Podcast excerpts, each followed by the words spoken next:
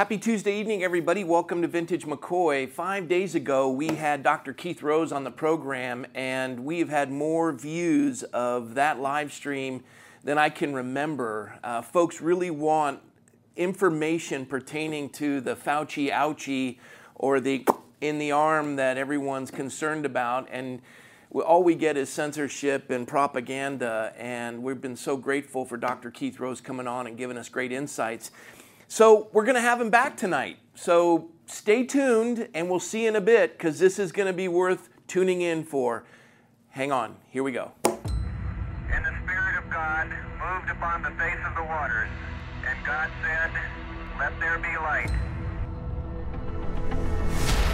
Together, we will make America great again. I have never been more hopeful about America. And the people who knock these buildings down will hear all of us soon. The advance of human liberty can only strengthen the cause of world peace. Mr. Gorbachev, tear down this wall. But because of the Watergate matter, I shall resign the presidency effective at noon tomorrow. One Small step for man. All of God's children be able to sing with new meaning.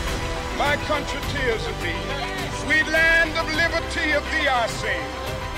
We shall pay any price, bear any burden, oppose any foe to ensure the survival and the success of liberty. As indeed we are, the defenders of freedom. with the unbounding determination of our people, we will gain the inevitable triumph. So help us God. We hold these truths to be self-evident, that all men are created One equal, nation. under God, indivisible, with liberty and justice for all. Those who forget the past are destined to repeat. And now, your host, Pastor Rob McCoy.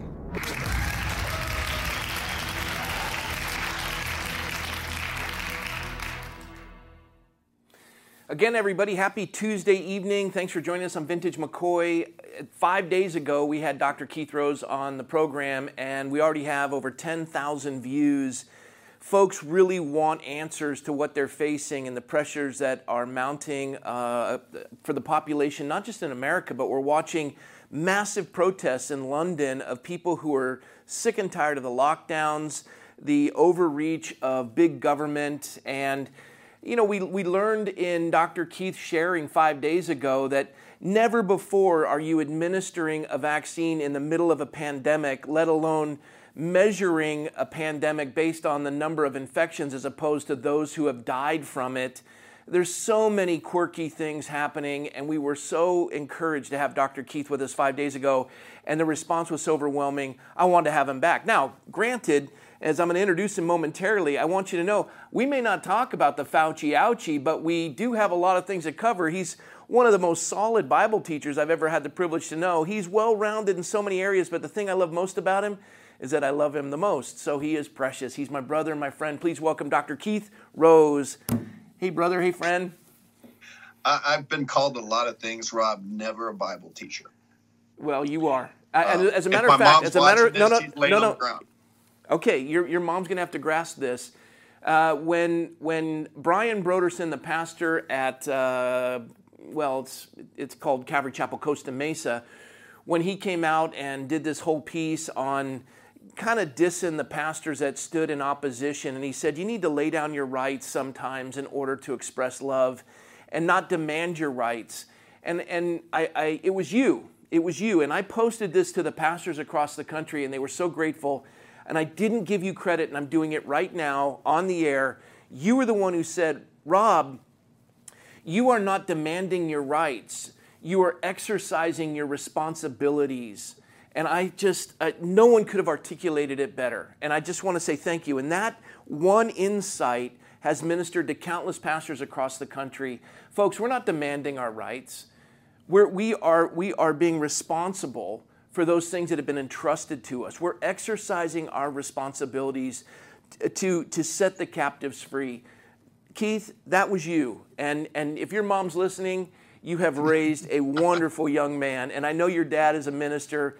Listen, Pops, this guy knows what he's doing. You have raised him well. So, hey, look, medical doctor, preacher, friend, uh, all of it. But I, I wanted, I wanted to talk to, you. yeah. In full disclosure, yeah. so no one, I, I was raised by the greatest parents in the world, and for 42 years I didn't pay attention. So I, yeah. you know, the only it's only by God's grace I'm here. I was I was worse than a dumpster fire because I knew what to do and I didn't do it. So for everybody out there, moms that are praying, there's always hope. Uh, my mom prayed literally for 42 years for me before God just blew me up, literally. And mm-hmm. He showed me who He was and more important who I wasn't. So I'm not coming from any kind of scholarly biblical background. I'm coming from a lot of prayers from my mom and dad who poured scripture into me my entire life. I never remembered a verse until the Lord blew me up. And then the next day, all of a sudden, it all came flooding back in my mind. So you're not wasting your voices on your kids, what I'm saying. Amen. Yeah, it doesn't return void. Keith, um, we're coming up to the 245th birthday of this great nation, a, a nation that you've served. Uh, you've worked with the World Health Organization. You've worked with some agencies. Uh, you're a medical doctor. You you uh, you went to Baylor. You're you were uh, uh, not only scholarly, but you were also athletic. You were on an uh, you you you played football for Baylor. You went to one of the top medical schools in the country. you, you you have served this nation as a, an army officer you you have a vested interest and, and you've poured your life and so have your mom and dad into this nation. Coming up to 245 years uh, with our birthday as, as this great nation can, can you share with the folks why this is so critical right now and what is so significant significant about this moment in time in the history of this country from your vantage point your perspective? And if you want to include what we're up against with uh, the the Fauci ouchie and, uh, and, people wondering what that is. That's where you take this and put it there, and then you know it messes with your. It's like uh, Oscar Mayer has a way of messing up my DNA, that kind Man, of thing. Exactly, yeah. I like that. there's a there's so, another career for you in jingles. Yeah, well, I, oh. I, I just told took it from someone else. So, uh, Keith, go ahead. Just just anything. Well, what, what, just comes to your mind with that whole lineup, that whole introduction? I, you can run anywhere you want well, we've talked before, but amen. Really, to kind of bare my heart, I um, I have a real burden for this nation, and I'm no one special. In fact, I'm the least special in this nation. I just I see what's happening. It's really been driving me for a long time. Unfortunately, I got a front row seat when it started with President Trump, and even before and the sedition and the way that our president was treated and what's going on and I prayed a lot about it. And it's kind of ironic because I used to never pray about things like this. I didn't hardly pray at all, much less read my Bible. But the Lord really put it on my heart. And he's and it comes back to covenant and family. This nation was founded by men who, for lack of better word, had a covenant with God. They pledged their lives, their fortune, and their sacred honor. They knew that this land was worth it. These were men that gave their blood and their flesh. And if you look in the Bible, when God says, and, I, and this is metaphoric for all liberals listening, he says, drink of my blood and eat of my flesh. And the right. founders did that. Their blood is their life. It's their it's their life story. It's their witness. It's Christ in them. Their flesh is the revelation that God gives them through his word and and and to move forward. At least that's what I got out of it. And that may not be for everyone. And when I was reading the Bible the other day, it talks about God made one blood. He says, I made one blood from one blood I made all nations. And I, I believe I believe that the the liberals and the progressives and the Marxists are coming so hard against Christianity because the covenant is made with family. Abraham, and Sarah, when God made the Abrahamic covenant with Abraham, he changed his name from Abram to Abraham, you know, and you know the, the Hebrew, and he did that as father. See, we are all sons and daughters, and we are in covenant. And the thing that unites us in this nation is that heritage. And a lot of times people right now are talking about their rights. I have a right to do this. I have a right to do that. And they're following along the footsteps of what the liberals want to do. And to understand their game book, you just go up a little higher and look down and think about it. God doesn't talk, if you talk more about your rights than your responsibilities, you're a victim. You exercised your responsibilities before God. You did not exercise your rights as an American citizen. Our founders moved in faith because they had a responsibility to something higher than them. And if we could just change the language from rights to responsibility, I have a responsibility to raise my children. They don't have a right to live in a safe space. God holds me accountable through his word the living word of God. And, you know, you can go into the scientific part because I did. I wanted to make sure the Bible was true, and that's irrefutable. And so we have responsibilities. And when you say you have a right, just from a, a common sense standpoint, your rights end where my checkbook begins. So I have a responsibility in this nation as an American citizen, as someone born in the greatest nation in the world. And I think right now we have a society unfortunately, and a lot in the Christian body that want to get behind rights because they feel like they're rights because they've been wrong. You know, I have a right because I've been wrong. And that creates a victim. And there's nowhere in the scripture where God says, be a victim. What does God do? He helps us overcome. So if I'm we're a more Marxist, than, we're more than conquerors, yeah. We're more than conquerors. He doesn't create victims, he creates people no matter who they are who overcome and have confidence and and the really interesting thing if you think about it they're talking about gay pride right now. You know you got to and you have a lot of corporations. The nfl just came out and said i'm supporting gay. We're proud to be first of all why are you proud of that? I mean that's that pride is a sin. I mean it's it's hubris. It's you know if you look at socialism the five commandments they just completely abolish if you're going to go with socialism. And so it doesn't mean I don't love the person that is gay. I love them. I don't love the sin. It's not that they have a right, but I have a responsibility for family. Because again, if you go back and you look at what the Abrahamic covenant with Abraham and father, God wants family. Why does God hate abortion? Because it keeps you from having a family. It kills people. We kill 60 million babies. You can't have a family. God was all about family. Our founders were about family. And so, why do you think that the Marxists and the progressives are working so hard to take the father out of the home, to emasculate the man, to tell people abortion's okay? And it's like, I what you do, you know, that's between you and God. But to codify it in this nation and say you have a right for gay marriage, it's not that I am trampling on your rights. I have a responsibility for God to teach my children that that's not the way God called us to. And it's a bold statement. But you can't reproduce in a gay marriage. You can't have family, which is part of the covenant. You can't have a father and a mother. And God calls us what? His sons and daughters. It's interesting if you look at socialists, socialists don't call you anything but a coworker. You're my coworker in this. You know what I call guys I work with?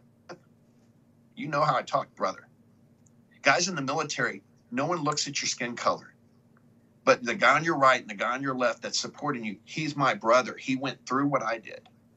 And he paid a price to get to where he is. He's my brother.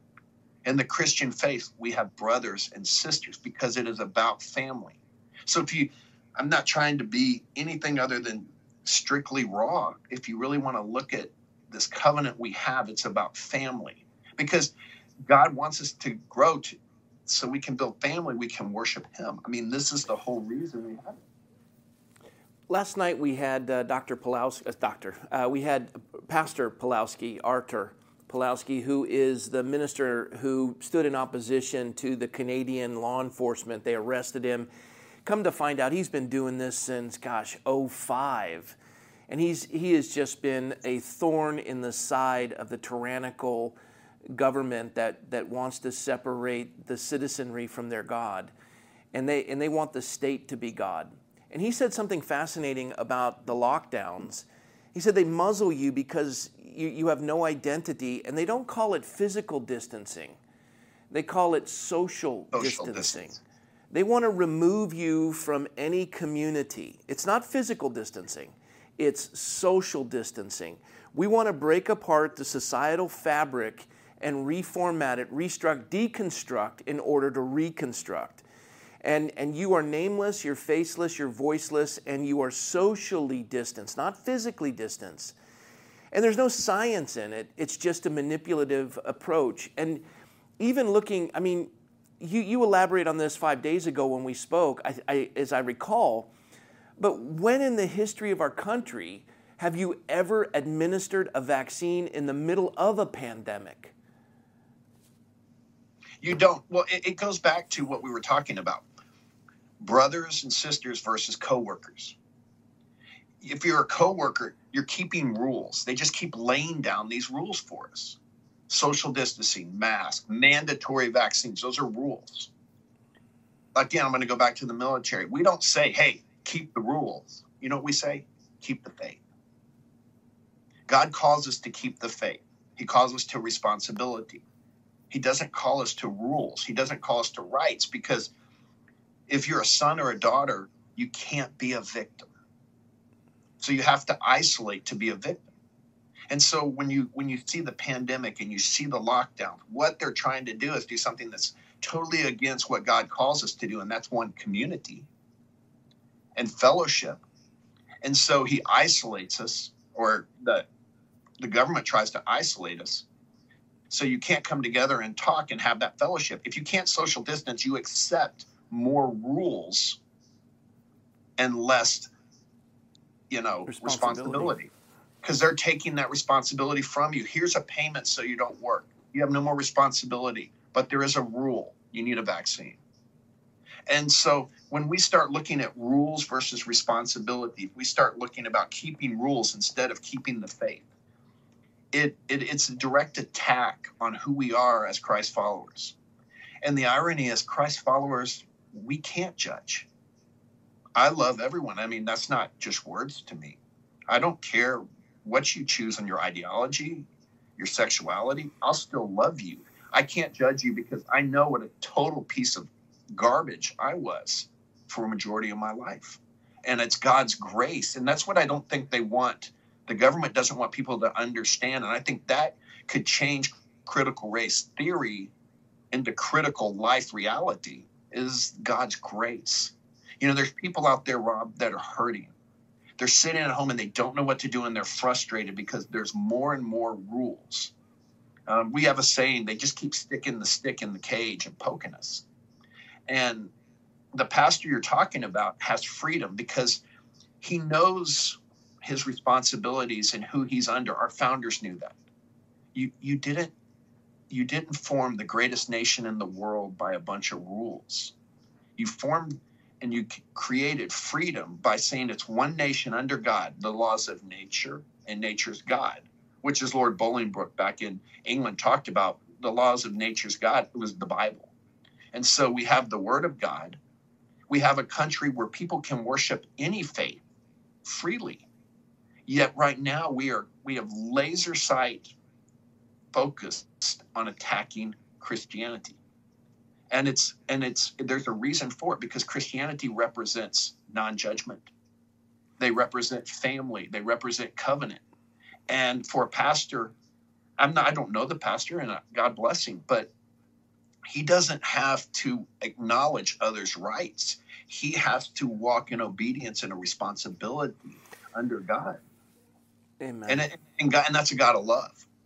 So, Yeah. I mean, can you imagine when I talked to someone the other day, they were really down. It's a, a buddy of mine, and he just was mad at himself. But he's a believer. And I said, well, you know, what does God call us? What's first commandment? Love the Lord your God with all your heart, all your soul, all your mind. What's the second? Love your yourself. neighbor as yourself. Love your neighbor as yourself. He wants us to love ourselves, not the dirty, not, you know, because we're all terrible people. It's Christ in me. But if people don't love themselves and then they're socially isolated and they're told, here are the rules, and you got to realize right now what we're seeing is when you get out of that covenant that we have with God and we start following these rules made by man, we are voluntarily walking into a camp or a plantation or however metaphorically you want to call it. I mean, slaves of the day were taken care of, they were fed, they were housed, they had their basics. Well, what's different by giving a minimum wage with no work? You're creating people. And the other thing is, when you create a victim, then people feel they have the right to rebel. That's how you get the rebellion in so many of these big, big cities. Because if I'm a victim, then I'm a, I have the right to rebel. If I'm not a victim, a son or daughter doesn't have the right to rebel. They understand the responsibilities they have in the family.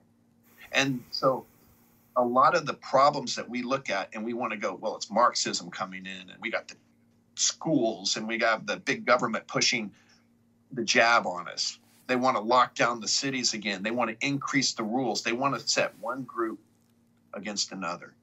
And if we all, as believers, 35% of the country, as evangelical Christians, go, okay, we have a responsibility for God to love everyone, but we also have a responsibility to follow in the covenant. And if, and if we keep covenant, we keep the nation.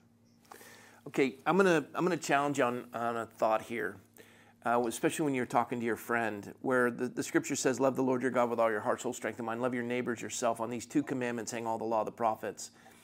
I struggle when people say, "I can't." I can't love my neighbor until I learn how to love myself because, quite honestly, Keith, I, I think everyone's in love with themselves. And even the folks that say, I don't love myself, I, am ugly, I don't love myself, I, uh, you can almost say to them, if you really didn't love yourself, if you hated yourself, you'd be happy you were ugly. Oh, you're just wanting negative reinforcement. You're, you're going to say that so someone says, No, you're not ugly. The, the idea is when you take a family photo, the picture's good or bad depending on how I look. So it's not so much that we have to love ourselves, we have to love what God has done in and through us and love Him more for how He has taken this mess and used it for His glory. It, what, what he does causes us to love him more and long to, to fulfill the responsibility, as you were pointing out. Uh, to love our neighbors ourselves is this idea that we have to translate and step out of ourselves into their life. And in losing our life, we gain a whole new one. We find meaning in service, that we consider others better than ourselves, that we serve them. If you want to be great in the kingdom of God, be a servant of all. So you know, humble yourself in the sight of the Lord. He'll lift you up. The, the, the great thing I notice with you is no matter what compliment I pay you, and it's a lot like Charlie Kirk and others that to me are just great servants in the body of Christ. No matter what compliment I pay you, you are never comfortable with it. You, you, you squirm to get out of it. And you want to deflect it to the, to the source of the compliment, which is the Lord. And you always, always do that. And I get that. So I, I, I know you meant that, but I would say, don't love yourself anymore. Love the person like you did love yourself. Well, that's yeah. Let me let me take it a step further because without context, I see yeah, what you're saying. Yeah. Without context, you you know you talked about the ultimate sacrifice. You made me think about um, when um, it was Mary Magdalene that washed Jesus' feet with myrrh, right?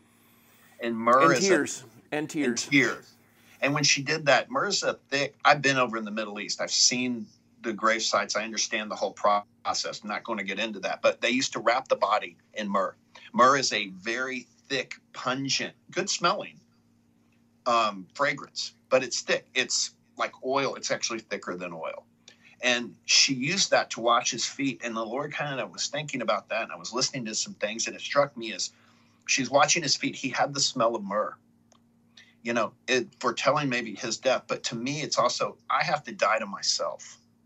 The biggest thing is when we die to ourselves, we become alive to Christ. If I love someone as I love myself and I'm dead to myself, then I'm loving them as Christ sees them. It, I can, I get along with a lot more people now that before I would just want to snap their neck or throat punch them, quite frankly. And God knows that. And so, but when you die to yourself, all of a sudden you see people differently through your not your eyes, but your father's eyes.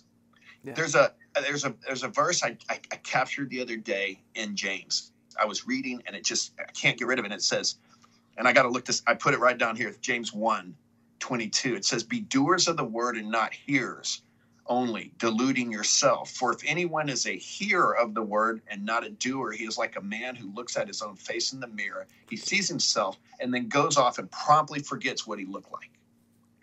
And it says, But the one who peers into the perfect law of freedom and perseveres, and is not a hearer who forgets, but a doer who acts, such a one shall be blessed in what he does.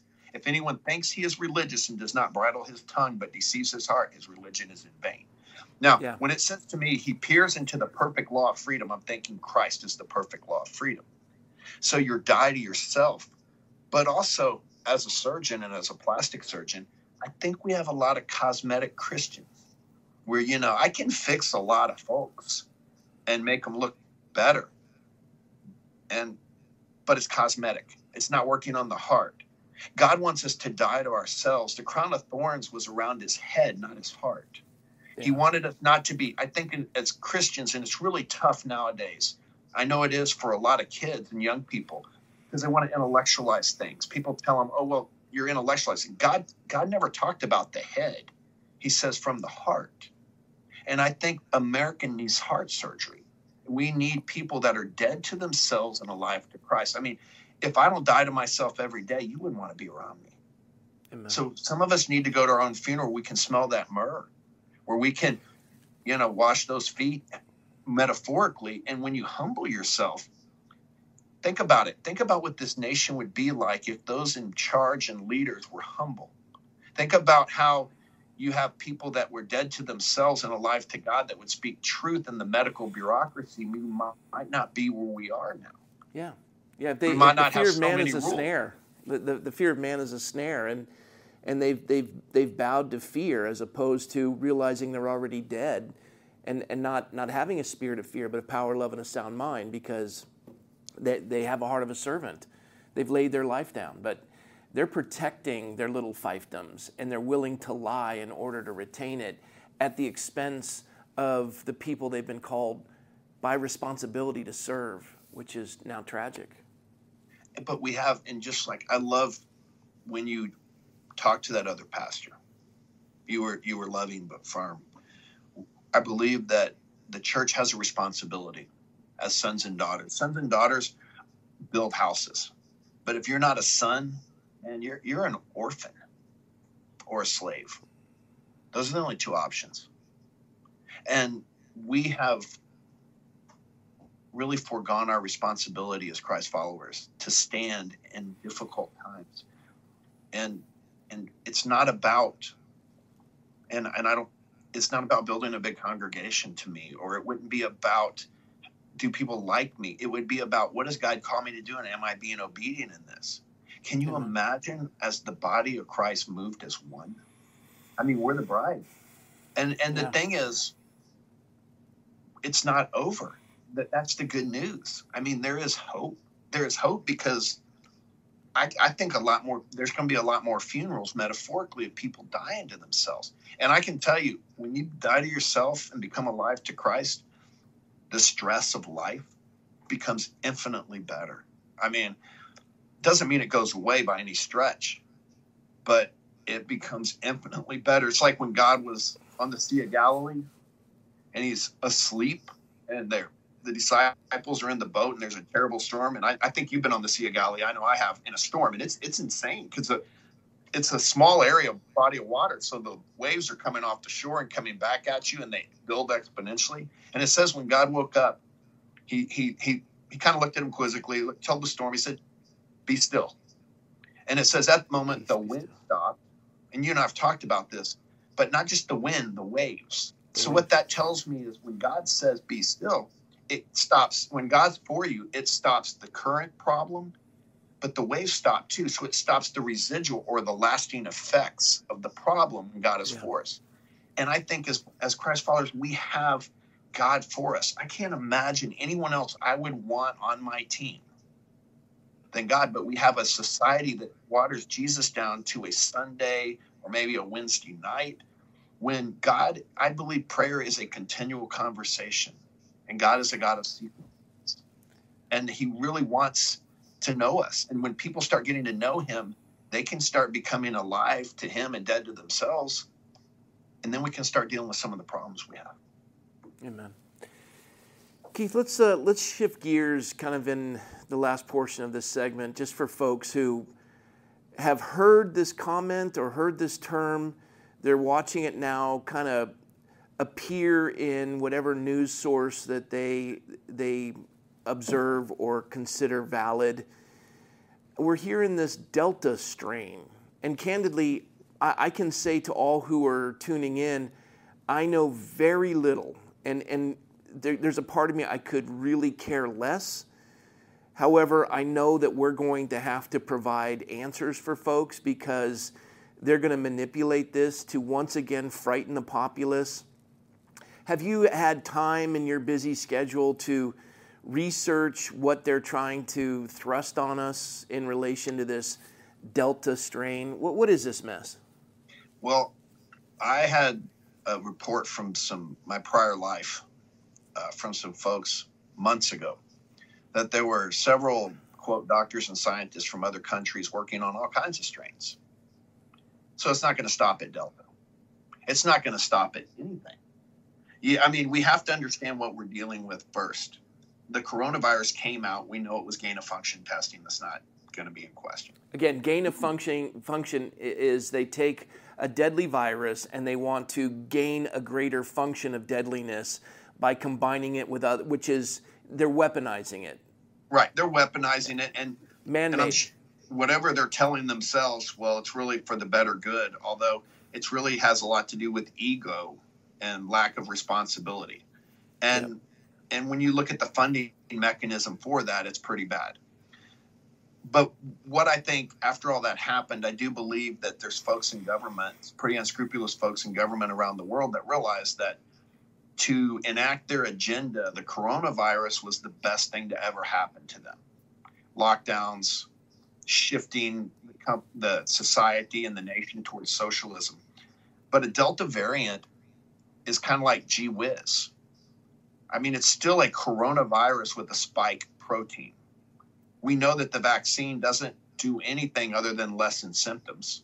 And we know that SARS CoV 2 can be treated the same way we realized you could treat SARS CoV 1. So, am I concerned about a Delta variant? No. I expect they're going to come out with as many variants as they can. But let's let's just say they have the Delta variant.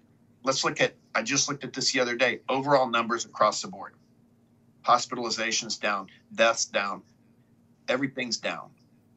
I don't care if tests are up because a positive test means absolutely nothing to me without context. You know, it, it's it's what it's a vanity metric at best. It's like saying, you know, I have a website and I had a hundred million hits on my website. Well, did anyone buy anything? Did they spend any time on it? Did it change their life? No, I just had a hundred million hits. Well, that's a number and it means nothing. And I think folks are realizing that.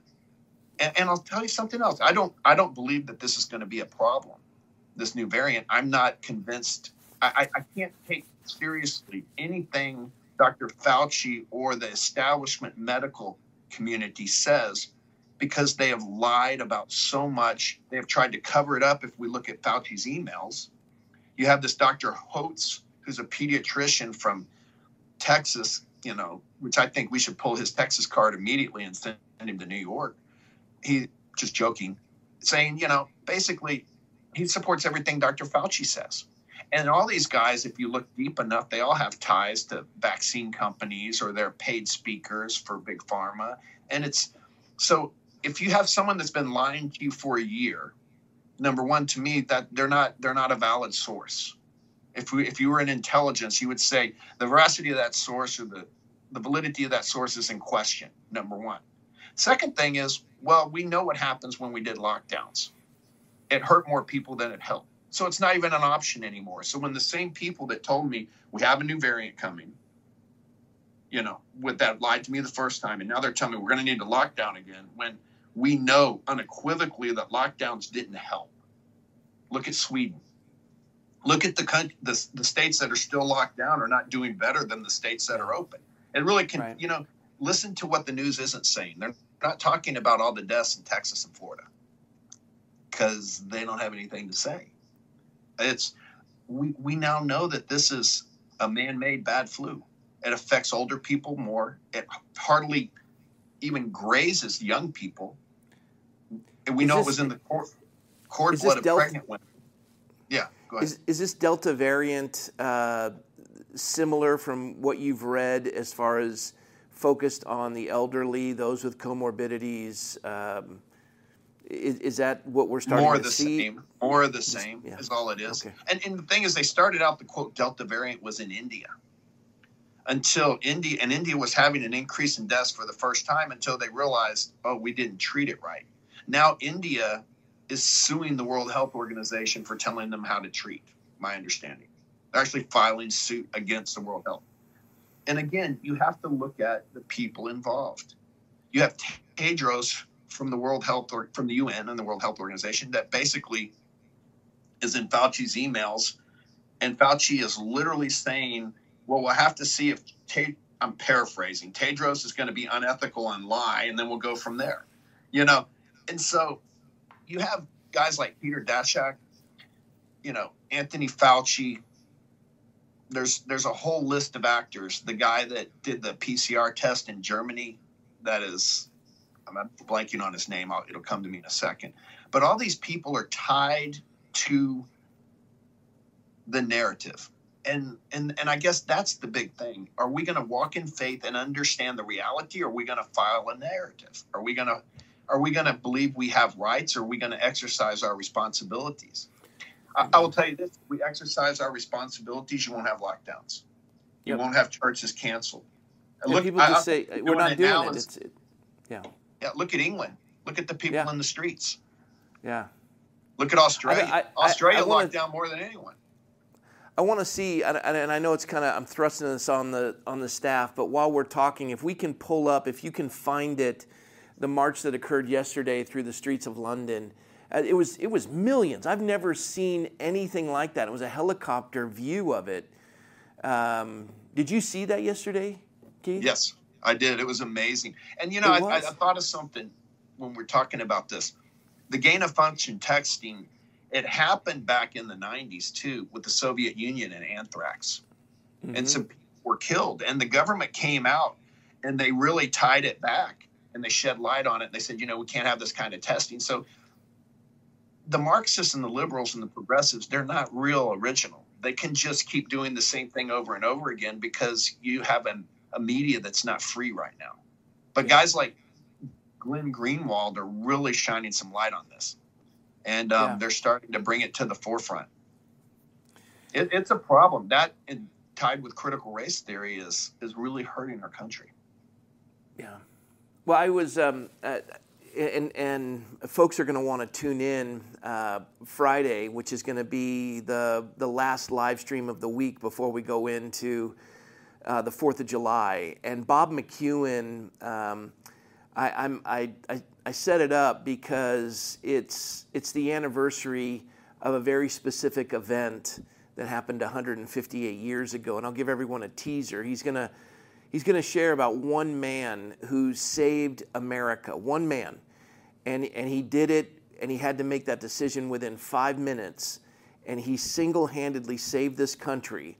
Uh, and here we are 158 years later. And, and he ended up winning the Medal of Honor. He became the governor of Maine and the president of Bowdoin College. I already know you know who it is, but don't say the name.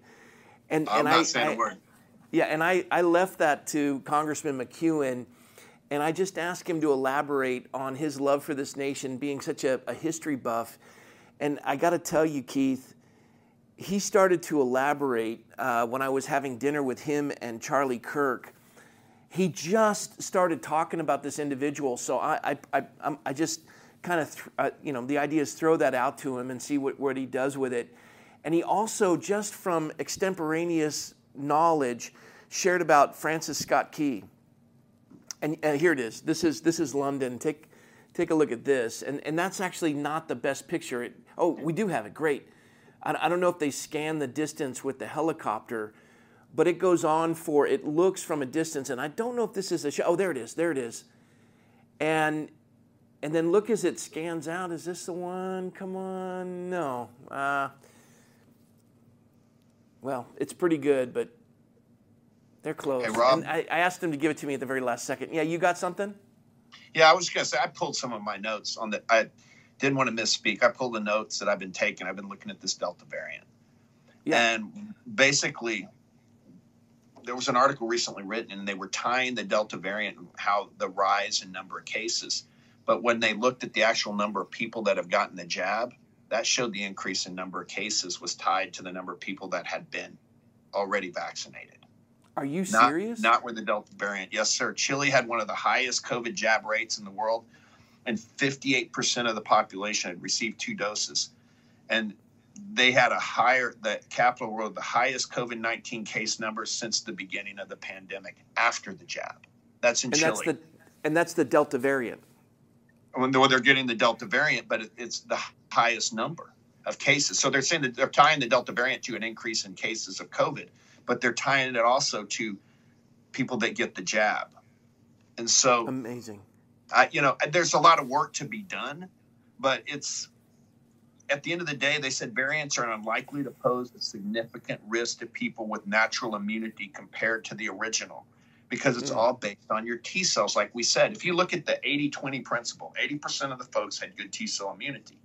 And it's all coming down to that 20% number. The sad thing about the Delta variant, and it's out there, and I'll find it for you and send it to you, is the guy that made the original, the from the IHME, who made the original numbers, the guy from England that was discredited, said we're going to lose 3 million people. They now have him doing the modeling for the Delta variant. So the original guy that was discredited has now been charged. It's like it's like a guy going uh, uh, going to the horse races and he's lost ten million dollars and every one of his bets have been wrong. And now someone just walked up and said, "We're going to give you twenty million dollars to bet this time," and everyone's been wrong. You know, it's like you know, there's something not right with this. And and here's the thing. That's the difference between responsibility and rights. Yeah. We could say people have a right to say what they want, but I think it's more important we have a responsibility to tell the truth. And it's right in front of us. It's just where people be strong enough not to worry about what anyone says about them. I, I, I want to close with this, Keith, uh, and it was it was Dr. James Lindsay who said it on Sunday, and if and I, I you probably I, I know you I told you you got to watch this because he gives such a neat outline, and so does Michael uh, uh, uh, uh, uh, O'Fallon. Um, I always get his last name wrong. Great guy, um, but but but Dr. James Lindsay pointed out. He said based on the secular progressives left's own illustration or comparison, they said women's study is like a virus, and we equate ourselves to Ebola or SARS, the, the first one, um, and even as much as a cancer. And the thing that we have to overcome and suppress is the immunity, which is folks who have convictions, uh, churches, i.e., that, that they, they, they are immune to the virus, and we need to suppress the immune system. And, and I thought the one way to overcome this, this uh, critical theory that's invaded itself in every vestige of our culture is to have convictions to stand upon our responsibilities and do what's right, regardless of the consequences we would face, that we have a responsibility to a higher calling, and that's the Lord. We don't demand our rights by being a victim, as you pointed out. We stand upon the strength of being more than conquerors and children of the King, that we honor him with the responsibilities he's entrusted to us to, to stand for the truth, no matter what. If, if 99% of the world says that you're wrong, but you know it to be true and you stand and you're willing to stand, you're immune. And, and the truth can, a lie can never survive in the midst of, of the truth unless that lie is able to silence the truth and then put forward the propaganda. And, and the only way they can silence the truth is that when God's people are willing to muzzle themselves and not speak. Amen. And and we started it at the Bible, and I'm going to go back to it for a second. Okay, you close. You listen. You close with this. This is a good one. Well, bring it home. here- at the end of the day, we talked about family. God wants covenant. Yeah. God sees the world through covenant eyes. You look in the Bible, and it's always about that. And our forefathers had a covenant with God. And the nature of God's covenant is husband and wife. And that's the attacks we're seeing right now. Jab, give kids the jab, take away parental responsibility, give families money where it disincentivizes the husband to be there. And the best picture of the kingdom of God, and Rob, this is where God really hit me with, is we're here to build his kingdom, not ours. Amen. The best picture of that kingdom is a husband and wife. Where was the first miracle in the Bible? A wedding. At a wedding. You know, the mind justifies what the heart has chosen. It just does. And God does everything to bring you into covenant and to keep you there. And that's for a reason, because if you're outside your covenant, you're open to be cursed. Think about that. You're either living in covenant of God or you're cursed. And you, look, pick the name of the sin. That's how the curse gets in. Period. So every time people turned away from God in the Bible, you know, in the Old Testament, they would be cursed. What's the last word in the Old Testament? Curse. And so every time people turned away from God, also, I, I found it real ironic. It would change the climate to rebuke them. So there's a lot going on here. So where's God coming back? And this is and this is not a segue, but I think it's really neat. Where's God coming back? When he when when Christ comes back, where's he coming back to? He's coming uh, back to the earth, right? And so we're supposed to be good stewards of the earth. I get that. But it's global sinning, not global warming. God's not going to destroy the earth. He has no place to come back to. So we're so worried about climate change as believers and we want to get behind this pseudoscience and all the critical race. We're breaking covenant. We're getting away from God. God's not going to destroy the place he's coming back to. So we're either living in covenant or living in curse. And we don't mm-hmm. have to live in a curse because that's where we get people that are just getting wrecked. I, I, I know we talk about since President Biden has taken office and we've changed the direction of this country, would you say it's been better or more of a curse? Yeah. Okay, yeah, so we don't no, have that's to. That's a no-brainer. So and then so in Malachi 4 6, he says, disavow to prevent the curse. Be the remnant. And then he says the curse ends where the family begins, the brothers and sisters of Christ. So when they broke the curse, God had a name for it. He said it was Passover. He passed over the houses that were honoring him and they had the oh, that were covered that were covered in the blood. They were yeah. covered. And so our allegiance as believers that will build, build responsibility is my allegiance is to the covenant, not the work. Yeah. And so when other pastors are out there and they're doing the work, they think that that building is the work. Their allegiance is to the covenant building family. And I'm not a pastor. I'm just telling you my thoughts. I got you. This was all my that, weird writing. I like it. And, and just so folks know, um, you're going to be with us on July 11th. Uh, I think that's a Sunday. Yeah, yeah. 11th. Because uh, the fourth, the Sunday is is uh, Fourth of July. So you'll be with us Saturday the 10th, Saturday night the 10th, and all three services on Sunday the 11th. Dr. Keith Rose is bringing it. We, have had the privilege to see you uh, on the live stream, but never from the pulpit of Godspeak. And so I am so looking forward to this. this is a first come out. so it'll yeah. be fun. Well, not the I'm first, stoked, man. First in California for sure. Well, first in our pulpit, we're stoked by it. So hey, man, and I just, brother, I just want to see you and your sweet bride. And and yeah, I, I likewise. Oh, and I, I, need to make a correction, so I want to stand publicly corrected here. Yeah, no, let it We go. were talking about Wilberforce. No, he was in a know, carriage, not a train. I was wrong, and I want to I want to publicly ask your no, forgiveness no, to that. no. I was Yeah, like, it- I'm right. I wasn't offended. we're all good. Oh, I know. Yeah. Well, see, and that's the other thing, by the way. Think about this. The reason we have victims is because Marxism and socialism and the current Democrat Party create victims by pre-offense. They're making you pre-offended. That's what Mm. critical race theory is. It's creating people to be pre-offended. Yeah. And critical Christ theory tells you you are more than conquerors. Well, I, I got a better one for you.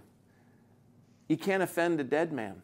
I've been You crucified can't. with Christ. You can't. You- you- exactly. You're poke- That's right. You're poking a corpse. You're poking a corpse. It doesn't I- work. you want to smell that myrrh? Yeah, you know, I, I you know, I, I have a dear friend. He's one of my wise men, like you, And when I was going through some, uh, I was dealing with someone in my life, and he said, "They're just they're dying to themselves, but they they just don't smell like death yet." You know, and you get that with your kids. But I'll tell you, when you die to yourself and become alive to Christ, for everyone out there, your life's going to be amazing. Yeah. I mean, it's the, the grace God has is just it's going to be exciting. Definitely not boring. You just got to realize Satan. What is he? The accuser. He creates victims. He accuses you. So you have a lot of people that live in shame, and the only way they can deflect that is shame blames. So you blame, you accuse, you become a victim, and they don't want Christianity. You realize that we're the only we're the only religion that is being attacked. And a lot of re- we're the only religion, by the way, that treats women as equals. Read the Bible. No other religion does. The Bible does. I mean, there's we're the only religion that loves everyone and is the most tolerant. But we're also held to a responsibility through our faith and not our work. And so I think that I, I believe personally we're going to have an awakening in this nation like we did two times before.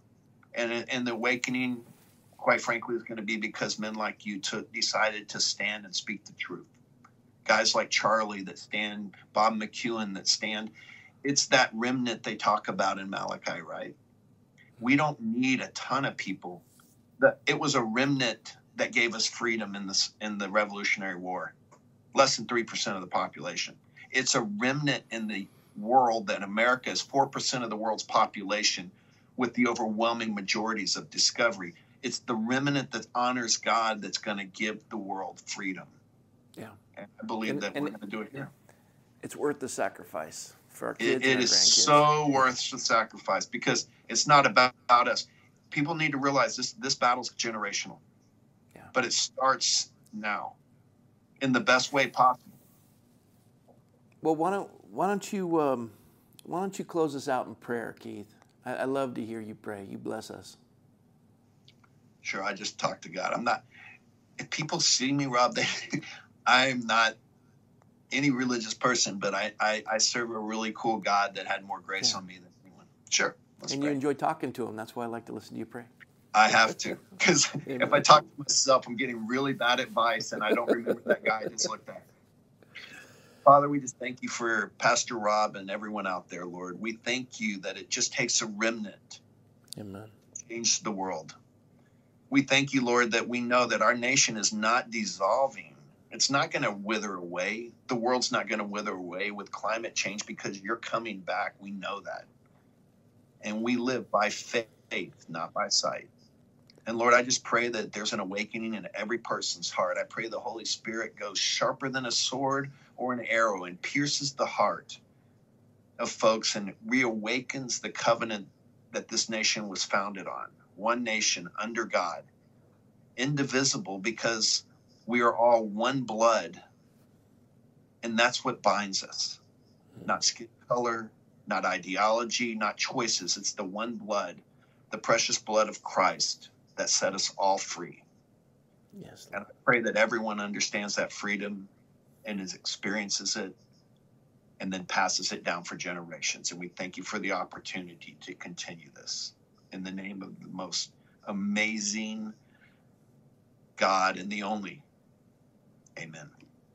Amen. Thanks, Keith. Bless you and Erica. We'll see you on the 11th. And folks, this blessing is for you tonight. And um, boy, I, I the blessing from the Lord is tremendous. And I also want to say thanks to Dr. Keith for blessing us as well. And the Lord used him so wonderfully tonight. So, folks, this is for all of you. May the Lord bless you and keep you, and may the Lord make his face to shine upon you. And may the Lord be gracious to you and lift up his countenance upon you and give you peace. The peace that passes all understanding. May it guard your heart and your mind in Christ Jesus. Thanks for joining us, folks. We'll see you tomorrow night. Good night, everybody. Hey guys, thanks for watching. For more information, head over to vintagemccoy.com or follow us on Instagram at the Vintage McCoy. We'll see you there.